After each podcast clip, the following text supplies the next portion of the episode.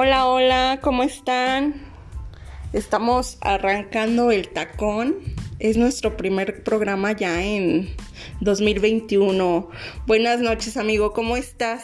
Amiga, qué sexy, me encanta tu voz. Feliz de estar aquí, me encanta, me encanta ese rojo que traes hoy. ya sabes que me encantan los, los labiales rojos aunque digan que soy puta y que la personalidad y que no sé, a mí me encantan los rojos y siento que se me ven muy bien y no me importa. Amigas, si hablaron de nuestro Señor Jesús, que no hablen de nosotros. Muy buenas noches, amigos Radio Escuchas del Tacón, empezando pues el año, el 2021, se nos fue el 2020. Este, esperemos que todos los los propósitos sean buenos, les, les hayan encantado. Creo que es tiempo de aprender y seguimos aprendiendo con el caminar de los días, pero. Así es, pero hoy estamos tristes aquí en Aguascalientes porque pues empezamos el año con una noticia triste. Amigo, yo quiero que tú toques el tema.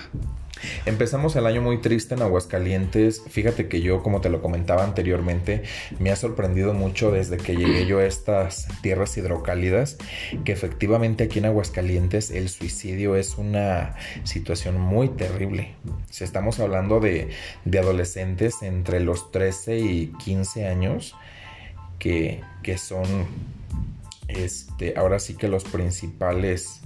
Este, focos de alerta, en, el rango de esas edades, ¿no? Entonces es muy terrible y hoy justamente se dio a conocer en todos los medios de comunicación la muerte de Jimena, la representante de Aguascalientes y que fue aparte Miss Mundo en el 2019 y 2020, ¿no? Entonces, este, hoy curiosamente a partir de eso y vamos a empezar el año hablando de un tema que para mí creo que yo creo que es sumamente importante este, vamos a platicar del suicidio y comportamiento suicida. Fer, danos como, como esa cátedra de lo que realmente vamos a tocar hoy en el tacón. Así es, el, título del episodio del día de hoy es El suicidio y los comportamientos suicidas.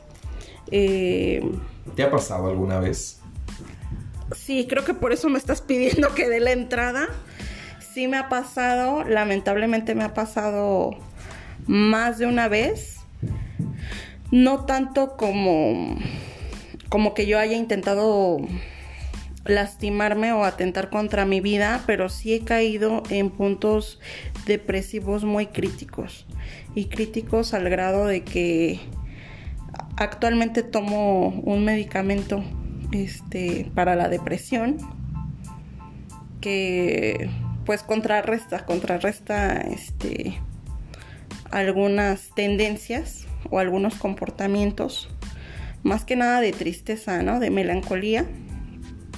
Y, y decidimos en el tacón hacer este programa porque estoy segura de que todos hemos este, conocido por lo menos a alguien que ha tenido depresión, sino es que todos en algún momento hemos sentido depresión. Entonces, este, pues hicimos una serie de, de mm, recopilación de comportamientos que nos van a poder ayudar a identificar si nosotros tenemos una depresión o una baja autoestima o si conocemos a alguien que lo tenga.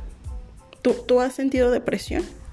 Es que fíjate, Fer, que cuando hablamos de suicidio entra como un parámetro y un, énfasis muy este, abierto. ¿Por qué? Porque siempre hacemos las preguntas básicas, no son el por qué se quitó la vida si estaba joven, guapo o guapa. Eh, si era una persona que tenía la atención de su familia, económicamente estaba bien, no había una situación que dijeras que estuviera sufriendo, no, aparentemente así se ve, porque hoy curiosamente este, veía todas las notas en los medios de comunicación, hablaban de Jimena y todo el mundo se preguntaba por qué eh, no sabíamos realmente si se había tratado de un suicidio, porque mucho se comentaba de que había sido un secuestro, pero bueno, ya se, se confirmó que efectivamente fue un suicidio y fue con precisamente una dosis de pastillas este, que fueron, este, que te dan para cuando tienes algún dolor muy crónico o estás tomando medicamento controlado. Entonces, yo en mi persona creo que siempre va a haber como la serie de, de, situaciones que te van indicando, ¿no? Sobre todo el comportamiento de las personas. Y ojo, es bien importante recalcar que muchas veces no nos damos cuenta de que estamos atravesando una situación así, porque aparentemente todo está muy bien. No sé si te ha, te, ha, tocado cruzarte en la vida y a mí me ha pasado porque hace muchos años este, intenté caer en, una depresión muy profunda por una situación de, de pareja porque me hicieron una serie de comentarios que para mí fue muy fuerte, yo sentí que yo me autoestima, yo me sentía súper mal, me sentía súper decaído, yo lloraba todos los días y creo yo que yo empecé a platicarlo. Cuando yo lo empecé a platicar me di cuenta que efectivamente empecé a soltar todo lo que yo traía guardado. Entonces a lo que voy es esto. Debemos de entender que una persona prefiere estar siempre mal acompañada que sola. ¿Por qué prefiere la persona estar, estar mal acompañada que sola, Fer? Yo creo que es una cuestión de, de apariencias, ¿no? Lo que comentábamos en un capítulo anterior. O sea, en nuestra relación podemos estar del chongo, pero somos muy de guardar las apariencias, ¿no? Que sube la foto aquí, que sube la foto acá. Y como, como dijiste, me gustó tu frase. Este, dos de pose y tres de falsedad, ¿no? ¿Cómo era? Sí, esa, esa, esa frase la tengo muy guardada porque este, hubo una persona que fue muy cercana a mí y siempre me decía, no, nosotros somos dos, fueron dos años de amor y tres de pos y falsedad. Y haciendo referencia de que nosotros en redes sociales, pues ahora sí que como la gaviota destilábamos amor pero realmente en persona teníamos una situación muy tremenda. Entonces aparentemente todo era color de rosa, pero no era nada color rosa. Y, y yo digo que es, que es un mal hábito y que viene desde, desde casa, porque por ejemplo, ¿cuántas cosas no se ocultan entre familias, no? Que va a venir tu tía y, pero guarda esto, que no vea, no quiero que se entere, ¿no? O que vamos a ir a tal fiesta, pero no te lleves esa ropa porque esa ropa ya te la vieron en la fiesta de fulanito de tal. Llévate otra. O sea, situaciones que somos muy, muy de guardar las apariencias y que vienen desde ahí y lo traemos muy, muy, muy, muy arraigado desde que somos niños. Entonces, cuando tú entras en una relación y empiezas a tener conflictos, obviamente es un patrón que uno continúa porque no estamos educados a a que, a que no te importe lo que los demás piensen. Estamos educados a lo contrario, a compórtate así, porque van a decir que eres un niño maleducado. Compórtate así. Van a decir que eres una machorra, por favor. Te vas a llevar el vestido. O compórtate así porque van a decir que eres joto, que eres maricón, que eres así asado. Estamos muy mal educados a la hora de demostrar lo que realmente somos y mucho peor, lo que realmente sentimos. No somos educados para ser personas felices, somos educados para ser personas correctas. Pero correctas ante qué? Entonces yo creo que son una serie de situaciones que las traemos arrastrando desde mucho, mucho, mucho tiempo atrás y que te hace caer en, en conformarte con poco para tener a esa persona con la que tú mencionas, ¿no? Prefieres estar este, mal acompañado que solo. Y, y, a qué nos lleva a tener a tenernos de contentillo de la otra persona y a conformarte con con muy poco en comparación a lo que tú estás dispuesto a dar con tal de tener amor o atención. Es que fíjate que desgraciadamente son situaciones que se pueden atacar desde un principio y no las atacamos. ¿Por qué? Porque si nos hacemos, si hacemos como cuentas o nos regresamos a años atrás, desde que estamos niños, nosotros vamos creciendo en, en una línea donde, como bien tú dices, tú estás preparado para para salir, para enfrentarte a la vida, para poder crear situaciones que te pueden llegar a lastimar en algún momento en que ese daño que tú traes vayas creciendo. Muchas veces siempre te va a doler más una palabra que un golpe, porque las palabras se quedan marcadas y esas no se van a no se van a ir tan fácilmente. cuando yo empecé o cuando yo empiezo con esta cuestión de yo sentirme así, fueron porque me dijeron tres palabras que para mí me marcaron mucho. Fue, ¿tú crees que siendo yo lo que soy voy a estar contigo?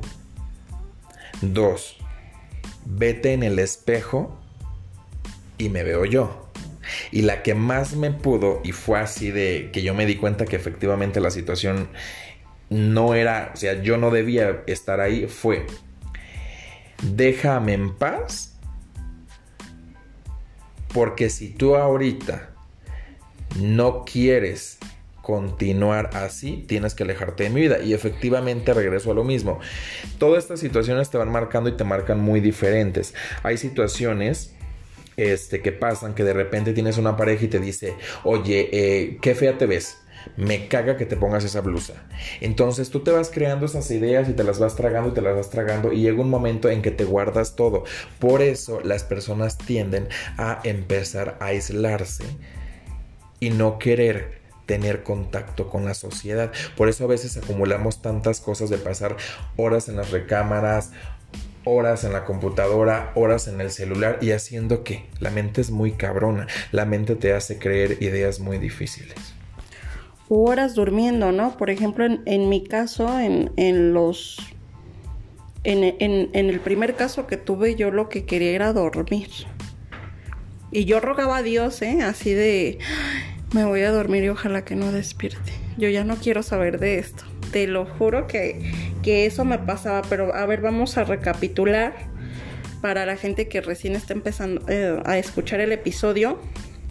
Y los primeros tres puntos que, hay que enmarcar para, para saber si eres una persona con baja autoestima o si estás conviviendo con alguien que tiene baja autoestima, pues puedas ayudar. A ver, entonces el primer punto que mencionamos fue que hay personas que prefieren estar mal acompañadas que solas.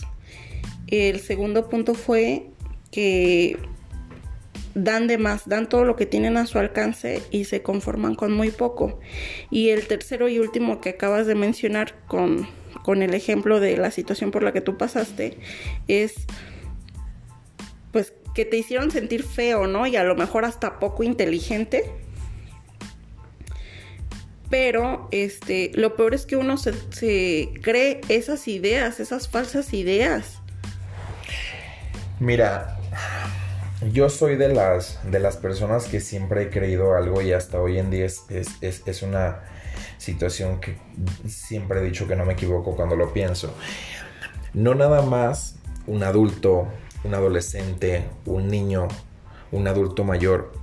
Cuando tú empiezas a encerrarte en esa burbuja donde empiezas a creer que ya no hay salida de algo, que ya no puedes con la situación, siempre es importante platicarlo y hablarlo.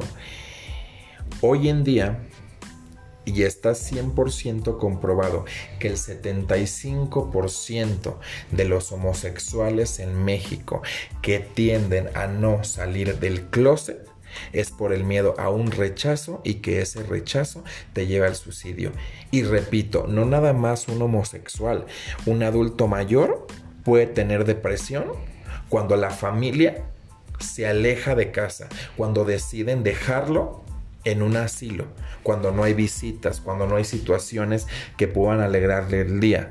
Una mujer que perdió el trabajo y que lleva meses sin encontrar un empleo puede deprimirse. Un hombre que está acostumbrado a todo el día estar activo y de repente, track, la vida te da una prueba difícil, te amputan una pierna o un brazo, ¿qué pasa? Entra una depresión muy cabrona y siempre es importante no mendigar amor, ni atención, ni nada por el estilo. Yo creo que cuando tú te empiezas a sentir menos y empiezas a querer tratar de llamar atenciones, de, rogarle a alguien porque esté aquí, porque no se vaya, yo creo que desde ahí ya no hay amor propio, Fer. Así es, es, es la falta de amor, pero de amor propio, porque eh, nacimos siendo seres independientes, o sea, eh, como desde pequeños, ¿no? Aprendemos a, a, librar batallas de forma independiente, o sea, desde que aprendes a respirar, aunque tu madre te da la vida, aunque dependes de tus padres, o sea, ¿quién te enseña a respirar, no? Y que la vida te puede cruzar situaciones muy tremendas, pero de uno depende salir o no. Entonces, aquí lo más importante es tomar en cuenta cada punto que te va llevando a intentar tener algún comportamiento extraño y sobre todo yo creo que tú te das cuenta, tú te das cuenta cuando hay un comportamiento extraño en ti o cuando la persona que está alrededor empieza a no ser igual. ¿Por qué? Porque puedes tener una amistad de mucho tiempo y de repente ya no te busca, ya no te escribe, de repente empiezas a ver los estados en WhatsApp un poco complicados o raros y dices, güey, o sea, ¿qué le pasa? Entonces, cuando nos empezamos a dar cuenta es importante que nos acerquemos a la persona para ver qué está pasando. O sea, ¿por qué? ¿Por qué cambiar? ¿Por qué de, ese, de esa manera sentirnos así? Así es. Eh, y yo creo que, que que nos llega a pasar porque no encontramos nuestro propósito en la vida. ¿Te ha pasado que dices, es que, ¿para qué? ¿Para qué estoy aquí? ¿Por qué? ¿Por qué no me sale esto? ¿Por qué no me sale el otro? Porque a veces nos aferramos a hacer o copiar algo que le funcionó a otra persona, ¿no? Pero que no es no es algo para lo que tú tengas talento. Hay que aprender a, descubrir nuestros propios talentos, a descubrir qué actividades, por mínimas que éstas sean, nos hacen felices. Y, cuando empezamos a ser felices con cosas pequeñas, yo creo que es como, como te vas descubriendo.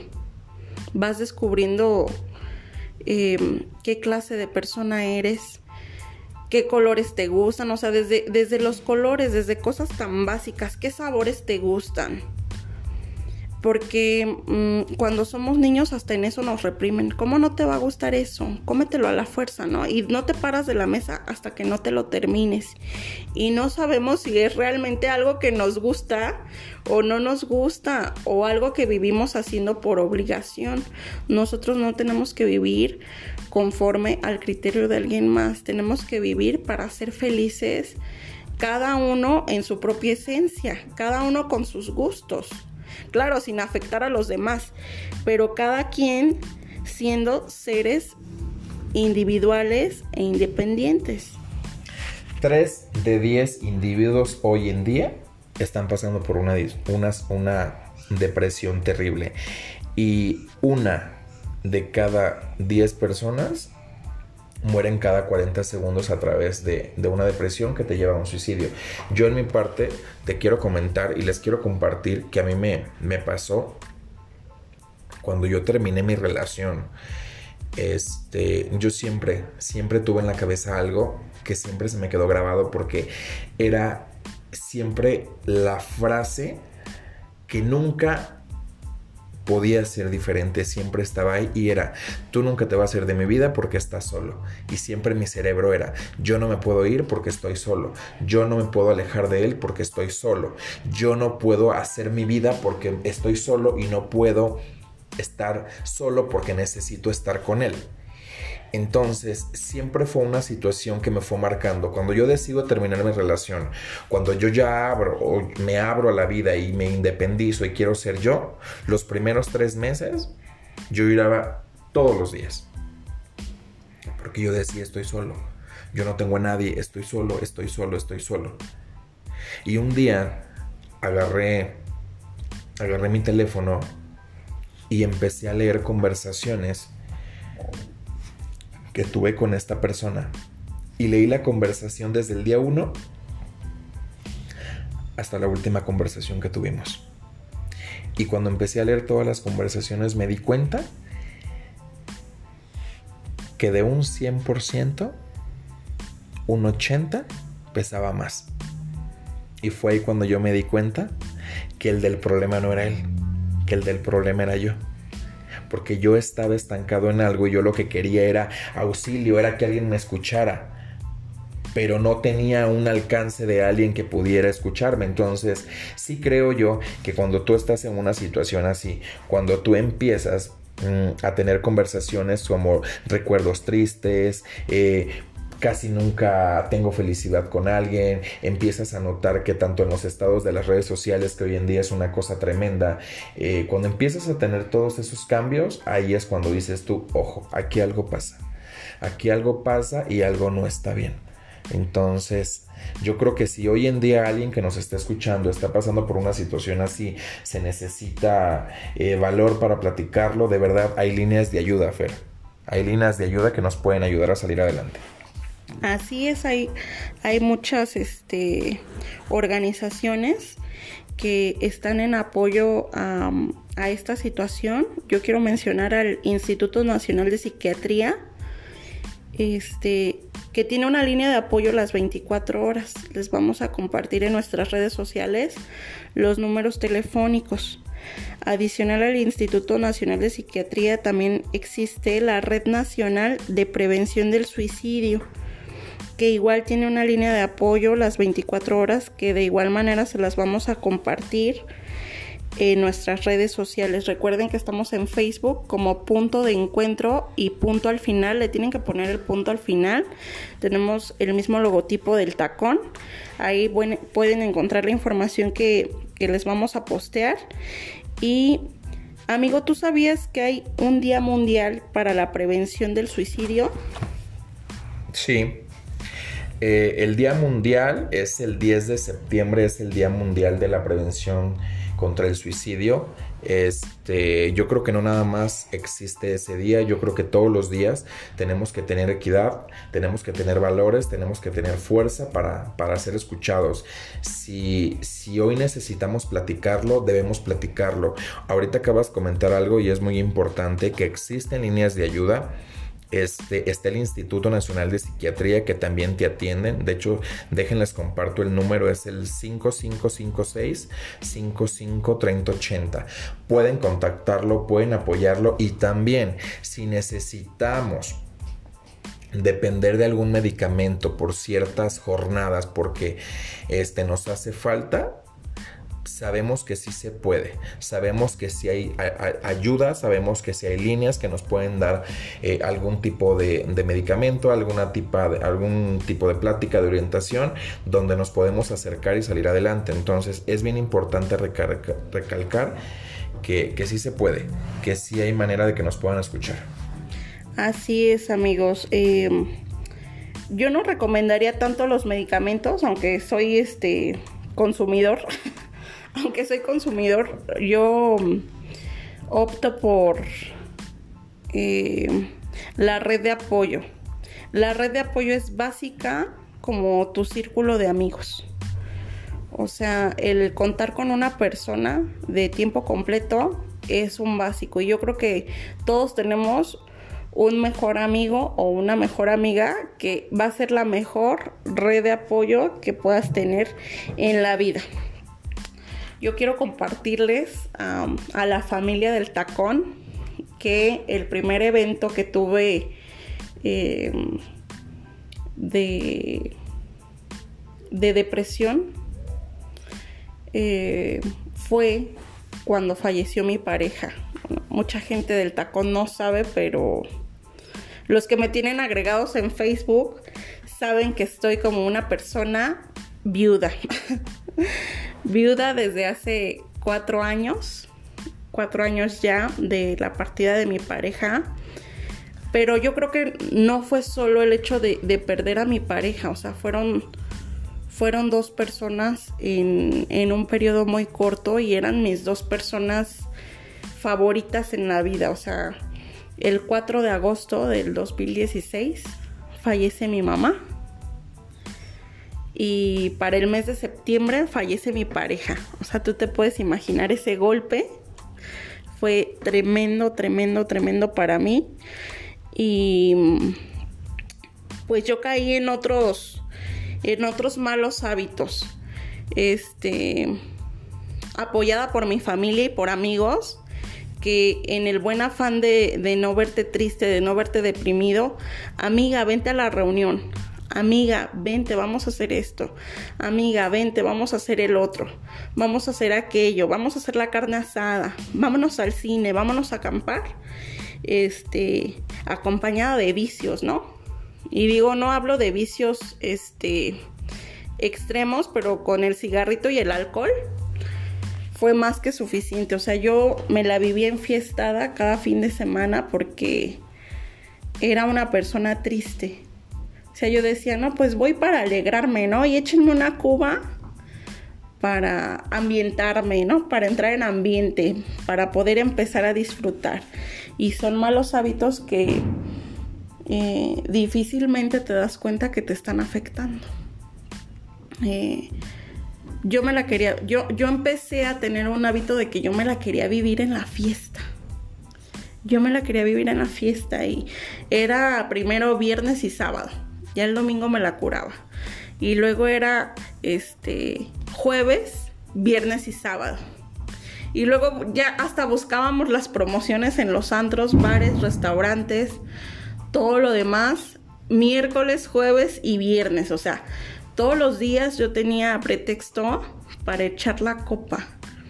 Eh, hasta que tengo una muy buena amiga que, detectó que estos hábitos pues no eran, no eran normales y, y, me invitó a irme a tratar con un pariente de ella que era psicólogo y cuando supo de mi caso me dijo, no, es que ella no, no necesita psicólogo, ella tiene un pase directo al psiquiatra. Y, lo primero es que uno dice, ¿cómo al psiquiatra? Pues si no estoy loco y no es porque estés loco, es por el tipo de comportamientos que uno va generando sin darse cuenta porque ya lo haces tan, tan natural y tan espontáneo que no es visible para ti. Este, pero ahí fue cuando vino lo peor. Por eso es que no recomiendo este, los medicamentos para la depresión. Porque me empezaron a medicar. Porque yo lo que tenía era un trastorno del sueño. Yo no tenía sueño, yo me la podía vivir toda la semana de fiesta, irme a trabajar y sin problemas, durmiendo dos o tres horas diario. O sea, estabas muy cabrona. Aparte yo tenía un trabajo que muchos que me conocen no me van a dejar mentir, era un trabajo 24/7. Total. Si me llamaban a las 3 de la mañana, yo a las 3 de la mañana me movía. Si me llamaban a las 5, yo regresaba a las 5. A las 8 yo ya estaba en la oficina. A las 2 de la tarde regresaba por mi bendición, comíamos algo, me lo llevaba a la oficina, lo regresaba a la casa, hacíamos la tarea y en la noche me daba tiempo para la fiesta. Era una cosa que yo no me había detectado que tenía un trastorno de sueño. Pero te trataste, buscaste ayuda. Me trataron, pero no fue lo ideal porque me recetaron medicamentos para dormir. No voy a decir nombres porque no quiero dar ideas. Pero yo sé que mucha gente sabe que si tú revuelves los medicamentos para dormir con alcohol, hacen una bomba en tu cuerpo. Sí, claro, es una situación terrible y lejos de dormir, yo me tomaba mi medicamento para sentirme aún más activa. Pero eres un ejemplo, Fer. Eres un ejemplo de que buscaste ayuda, de que sí puedes y sobre todo de que tienes valor de reconocer el problema que tú tenías o tuviste. Entonces, no cualquiera reconoce, es como el alcohólico. O sea, para poder tú superar el alcoholismo, ¿cuál es la principal? Reconocerlo, aceptar. Bueno, entonces llega mi momento de aceptación. Y yo le llamo a mi papá a México y le digo, papá, estoy mal, ven, ayúdame. Y pues obviamente lo primero que hizo mi padre fue retirarme del alcohol. No, y tú ya no me sales y me llegas a, a, tal hora. En ese entonces me acuerdo que mi papi agarró un taxi de los de aquí de Aguascalientes y mi papá iba y me llevaba al trabajo y mi papá iba por mí al trabajo. O sea, a ese extremo llegué yo. Imagínate ya la bregona, veintitantos años, y su papá yendo y viniendo por ella al trabajo como si fuera yo una colegial. Pero se vale. Pero la gente pues no sabía el trasfondo, ¿no? De toda esta situación. Entonces, ¿qué crees que me pasó? Otra mala orientación. Tuve otra caída, que fue la peor. pues ya no había alcohol. Entonces me tomaba mi medicamento puntual. Y yo lo que quería era nada más que dormir. O sea, de ser una bomba en mi cuerpo, vino el otro extremo. Probaste las dos. El solo querer dormir. ¿Y sabes qué hacía? Me aumentaba yo solita las dosis. Y es cuando llegaba ese momento que yo te mencioné hace un momento, yo decía, me voy a tomar dos. O sea, yo me tenía que tomar un cuarto de pastilla. Un cuarto de pastilla. Yo llegué a tomarme dos pastillas enteras. Y yo decía, me la voy a tomar y esta es la buena, ya no voy a despertar. Y yo me quedaba sin comer. Yo prefería dormir que hacer cualquier otra cosa.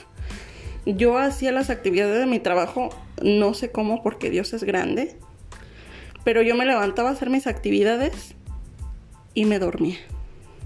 Me dormía y me dormía y me dormía. Y todas las noches, o sea, llegó un momento en ese, en ese trabajo 24/7, llega un momento en que yo hablo con toda la gente y les digo, ya, ya estoy cansada, ya no puedo. Si no llegaste a tal hora, no me molestes. No voy a venir en la madrugada, no voy a hacer esto, no voy a hacer el otro, no voy a hacer aquello.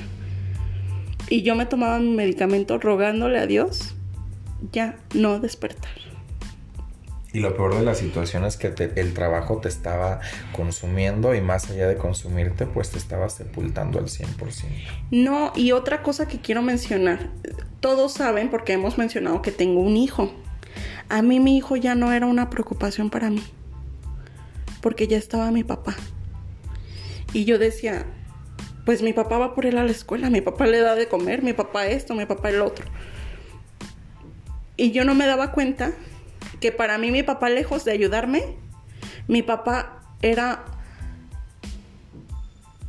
era como como otra salida fácil. Mi papá me facilitaba las cosas sí, claro, para que yo empeorara, porque ya no tenía que preocuparme ni siquiera de hacer de comer ya no tenía que preocuparme por ir por el niño a la escuela. Me pasaba yo días sin comer. Bajé de peso, o sea, que todos me veían y me decían, es que estás enferma. Te ves delgada, pero estás enferma, ¿no? ¿Qué te pasó? Y a mí me, me molestaba decía estos, o sea, si uno está gordo, les molesta. Y si uno está flaco, les molesta. Bueno, nada les embona. Porque la sociedad tiende a ser terrible y es muy hiriente. La sociedad es hiriente. La sociedad es hiriente, pero sobre todo uno. Cuando uno está en una depresión, uno es el peor calificativo eh, que puede tener. Uno se señala de más de más. El peor juez que puede tener. Sí, sí, porque yo, yo decía, es que yo me tengo que morir porque yo soy una mala madre. No me interesa, no quiero lo suficiente a mi hijo porque a mí no me importa dejarlo con mi papá. Aunque yo sabía que el dejarlo con mi papá no era también como que la mejor de las alternativas. La culpabilidad. Pero yo decía, es que es mejor que yo porque yo me la he pasado todos estos meses así asado y así asado. Y mi vida no tiene sentido y yo me quería, yo me quería morir. Pero mira, por algo pasó la, por algo pasan las cosas, todo es, todo es una situación del cual aprendiste y créeme que yo, yo estoy seguro que todas las personas que hoy nos están escuchando, alguna, alguna se identifica contigo. Así es, ahora les voy a contar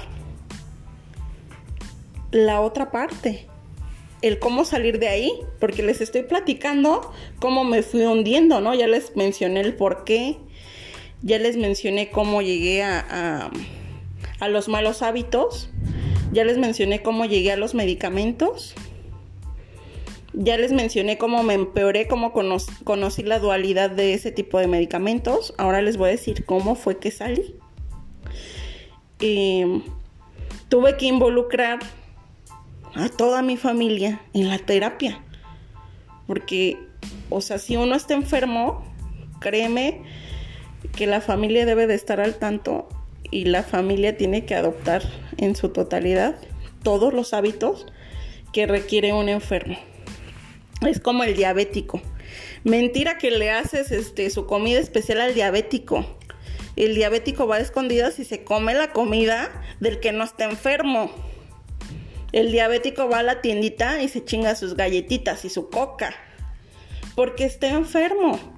Entonces, cuando un diabético está enfermo, lo ideal es que toda la familia siga la dieta del diabético para no darle tentación al enfermo. Cosa que no sucede, ¿no? Entonces, con un enfermo de depresión es lo mismo. Hay que involucrar a toda la familia. Y mi doctora, eh, que la amo, que se llama Gaby. Gaby Macías, le mando un saludote. Este habló con mi papá y me dijo, "Lo que usted necesita es dejar a su cría para que su cría empiece a tomar las responsabilidades que tiene. Ella está enferma, no está mal de su cabeza ni imposibilitada para hacer sus cosas. Ya vimos que Fernanda no es un paciente eh, al que se le puede estar dando medicamentos porque ya los manipulaba, ya los manipulaba y sabes, sabes que, era lo, lo peor, era que yo no era honesta con la doctora yo no era honesta con la doctora y ella me cachó. O de nada En mi deshonestidad, sí, claro, porque yo le decía, es que, es que no estoy durmiendo y me daba otra dosis. Es que, pero ya te sientes mejor, sí, ya, ya, ya estoy mucho mejor, ya me siento más reconfortada, le decía yo, ya me siento más alegre. Ay, sí, yo iba y le contaba todo mi vida de color de rosas a partir de los medicamentos y no era cierto. Hablabas de lo bonito y no de lo duro. Hablaba de lo bonito y no de lo duro que estaba haciendo, nuevamente por guardar una apariencia hacia, hacia quién, no sé porque todos se daban cuenta de cómo estaba. Entonces me quitan los medicamentos y dicen, yo creo que el, mejor desempeño que ha tenido Fernanda en su vida ha sido en el momento en el que ella se las ha visto sola. Y sola la tenemos que dejar. ¿Y cuál es el aprendizaje? Entonces mi papá me deja. Y ahí sí es donde mi chiquillo me hizo reaccionar. Porque yo no tenía quien me tendiera la mano. Y obviamente no iba yo a ser una madre desnaturalizada que iba yo a desatender a la bendición. Pero un aprendizaje. Sí, claro. Sí, claro. Yo creo que mi aprendizaje fue que yo sí tuve a mi hijo fue por algo. Y, y mi deber como madre es velar por su bienestar. O sea, velar día y noche por su bienestar. Y para poder hacerlo bien, yo tengo que estar bien conmigo misma. No con los demás, ni con mi papá, ni con mis amigos, solamente conmigo. Y eso eh, ha hecho que me aparte hasta de mi familia. Mucha gente me dice, oye, pero ¿por qué te fuiste a vivir hasta Aguascalientes? Si toda tu familia está en México. Pues sí, pero éramos igual de lejanos o cercanos como le quieras ver en México o aquí. Pero es que allá no te van a poder visitar. Y yo lo analizo y me quedo pensando, güey, vivíamos a cuatro o cinco calles y nunca me fueron a visitar. No se o sea, ¿cuál, iba a ser la diferencia en venirme a Aguascalientes, no? O sea, es que vas a estar lejos. Sí, pero lejos de quién o lejos de qué, ¿no? Porque digo, viviendo a unas cuantas calles, tampoco era como que su compañía me llenara. Y entonces ahí me di cuenta que yo tenía que estar conmigo misma, con nadie más. Y este, yo soy una persona que desde muy pequeña he estado sola. Entonces el hecho de estar sola realmente no es como que algo, algo, algo que a mí me dé temor o que me cree un conflicto. Entonces el aprendizaje es que tienen que aprender a ser felices con ustedes. O sea, si te hace feliz una pizza de estas con orilla rellena de queso, chingatela si te hace feliz un helado, ve y cómpratelo. Si te hace infeliz tu trabajo, deja ese pinche trabajo. Hay otros trabajos. Hay algo que a ti te gusta hacer. Si te gusta comer quecas, párate a las 3 de la mañana o a la hora que se te antojen tus quecas y prepáratelas. Pero tú eres el responsable de hacer o de crear tu felicidad. No necesitas a nadie más. Y yo creo que ese fue mi aprendizaje en esa depresión. He tenido otras depresiones que ya hablaremos de otro tema. Yo quiero tocar otro tema más adelante, después de este, que se llama somatizar. Pero como les dije, diría el anuncio ese viejito, pero esa es otra historia. Es otra historia y, bueno, yo creo que eh, este programa ha sido dedicado a todas las personas que estamos pasando por una situación terrible. Como se los dije al inicio y se los repito, no están solos.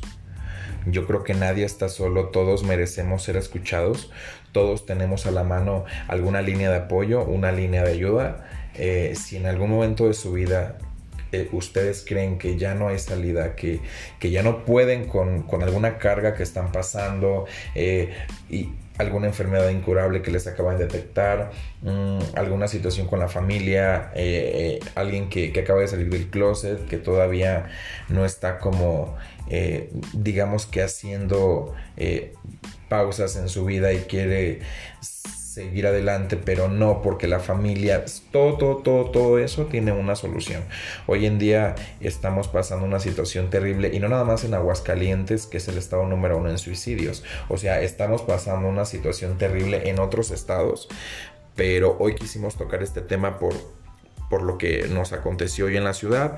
Entonces, antes de despedirnos del Taconfer, este, yo quiero decirte a ti que eres una mujer muy guerrera, que yo sé que alguien del tacón hoy se sintió identificada contigo. Alguien, alguien le hacía falta alguna palabra de las que tú dijiste hoy, ¿no? Y eso es muy bonito, porque para eso estamos aquí en el tacón, para comunicar, para expresar y para decirle a la gente que no está sola. Así es, no, no están solas y aunque sus problemas los sientan como existenciales, créanme que siempre hay alguien que está pasando, pero lo más importante, hay alguien que ya pasó. Y si hay alguien que ya pasó, ¿por qué no vamos a poder pasar? O sea, nada nos hace diferentes. Acuérdense que el último de los propósitos que publicamos en el episodio anterior decía, si llegó para ti es porque estás listo para lidiar con eso. No lo olviden no lo olviden, somos muy fuertes, así como somos muy frágiles, porque eh, humanamente somos muy frágiles, el cuerpo es muy frágil, nuestros sentimientos puta, o sea, son los más frágiles porque somos bien sentiditos. Yo, por ejemplo, sí soy así como de que, ay, súper sentidita, ¿no? Así de, ay, me vio feo, me dijo feo, me contestó feo. Así como somos de frágiles, créanme, somos muy, muy, muy fuertes si aprendemos a trabajar con nuestra mente y con nuestra felicidad. Es correcto, Fer, es correcto. Me está haciendo seña Carlos que no se nos olvide mencionar que, tuvimos saluditos esta semana desde Perú. Entonces, un saludo a toda la comunidad del Perú que nos está escuchando. Gracias. De Perú, de Cuba y de Guatemala. Les mandamos muchos besos. Muchos saludos, muchos abrazos. Este, ¿qué más podemos pedirle a, la vida? Eh, empezar este año bien, empezar empezar con el Taconfer. Entonces, muchísimas gracias por todo, muchas gracias por escucharnos. Yo estoy feliz de estar aquí contigo, Fer. Empezamos semana, toda esta semana vamos a tener mucha información en redes sociales. Este, no hay que dejar de, seguir punto de encuentro. Este, todos los temas que tocamos aquí, este, siempre eh, posteamos información en la página oficial. Entonces, para que estén al tanto de todo lo que publicamos. Así es, si están tomando medicamento para la depresión, no se pasen de la raya. A mí no me vengan a contar, no se anden pasando de la raya. Ya su, doctor les indica el medicamento que el cuerpo requiere. Y por favor, sean obedientes y si están tomando terapia, sean honestos con el terapeuta. No le mientan. No, y sobre todo decirle a los padres de familia que hay que estar alerta a los comportamientos de los hijos, ¿no? Porque eh, los hijos, eh, así como ya uno ya pasó la, la infancia, adolescencia, pubertad, etc, etc, etc, hay cambios. Entonces los padres hay que estar alerta a todos los cambios, no hay que dejar a los hijos a un lado, hay que escucharlos, hay que motivarlos a ser mejores personas. Y repito, si están pasando por una situación difícil, hay líneas de ayuda, no se les olvide. Así es, y si tienen un tema que quieren que toquemos, igual mándenos un messenger ahí a la página de punto de encuentro, ¿ok? O a nuestro correo que igual está publicado ahí en la página de punto de encuentro, ¿ok? Les dejamos un saludo, un abrazo enorme y recuerden que les vamos a dejar los datos de la Red Nacional de Prevención contra el Suicidio y del Instituto Nacional de Psiquiatría. Busquen la información en nuestras redes sociales. Oigan, ¿ya nos siguen en Twitter? Yo no he subido de seguidores, quiere decir que no nos están ahí este, siguiendo. Nos vamos a poner muy tristes. Platícales, amiga, ¿cómo te encuentran en Twitter? Como Trejo Maffer. Maffer con doble E. Trejo Maffer. Trejo Maffer a un servidor, eh, Adam Wambright, ahí me pueden buscar, o Edin Wambright, yo feliz de contactarlos, me pueden escribir, podemos echar chal, interactuar. Fer, muchísimas gracias por, por acompañarnos el día de hoy, feliz de estar contigo, gracias, buenas noches, me despido, los amamos y bendiciones.